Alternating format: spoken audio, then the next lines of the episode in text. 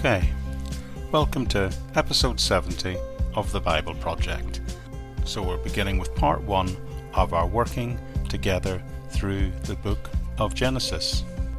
And by way of introduction, I'd like to start by asking a question, because I believe this is a good question to ask. Why should we bother trying to understand these old Bible books? I don't mean why should I bother doing it, because I have my own reasons for doing so. But you might think, well, why should I bother with these strange old books? And that's a really good question. You see, the Old Testament at times can seem pretty barbaric. You know, because these stories of Abraham and Isaac, they're stories that are really hard to grasp hold of in the modern context. Abraham at one point is actually called to sacrifice his own son, which doesn't really seem to us today like a reasonable thing God should ask a father to do. You see, the God in the Old Testament can seem sometimes cruel and arbitrary and demanding and even, some would say, contradictory.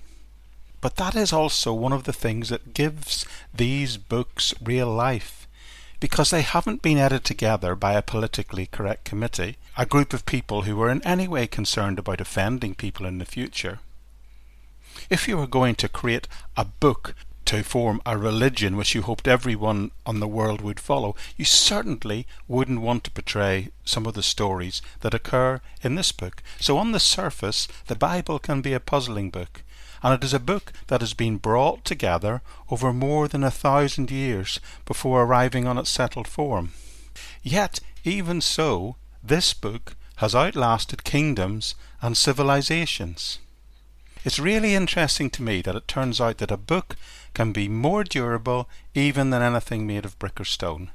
It's more resilient than any monument that has ever stood, more durable than any castle that has ever been built, and it has lasted longer than any empire the world has ever seen since the dawn of civilization. Isn't that really interesting? How can stories like this be so long lasting and long living?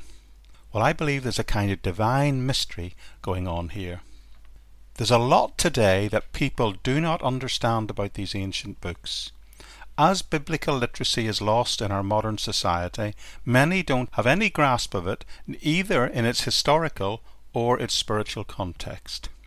We can't fully comprehend the psychological mindset of the people who wrote it, or the sociological aspect that has created such an incredible impact on civilization. And we still don't understand why, on a psychological level, why so many people still choose to believe in it to this day. Yet this book stands and remains the most important book in the history of the world, and few would argue with that, and none who are educated would argue with that. Now, one of the most basic observations we can make about this book called the Bible is that it consists of 66 different books. Each individual book of the Bible is a different and distinct literary unit. Therefore, it seems reasonable to me to suggest that the Bible should be studied, first and foremost, book by book. Biblical authors wrote it to a specific audience or with specific recipients in mind.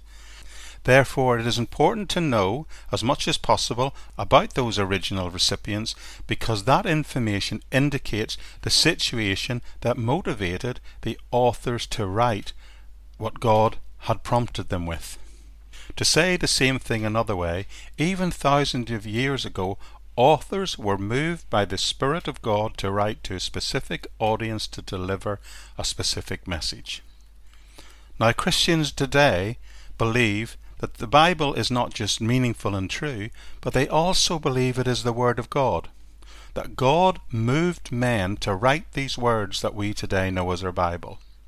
In the New Testament, 2 Peter 1.21 tells us this, For prophecy, it said, never had its origins in the human will, but prophets, though human, spoke from God as they were carried along by the Holy Spirit. Timothy, in his second book, also tells us, All Scripture is God breathed and is useful for teaching, rebuking, correcting, and training in righteousness. Is this book just the profound wisdom of enlightened men, or is it something over and above that? Is it just words on a page, or is it something more? Is it perhaps a message of love and justice from the Creator of the universe to any individual man or woman who would wish to receive it? And that's what we're going to do together over these next weeks as we look through the beginnings of it all in the book of Genesis.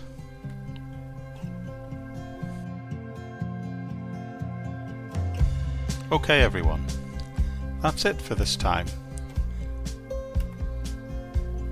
Now, the place to go for all the links to this ministry and other ministries and podcasts that I do is the podcast notes section of this podcast on the Buzzsprout website.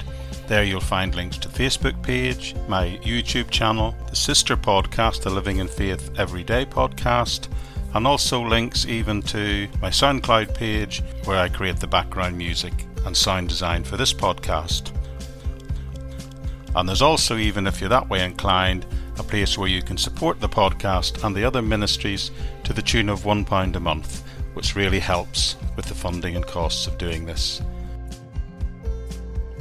But other than that, I really trust you've been blessed by our time together, and I hope to see you all here again very soon.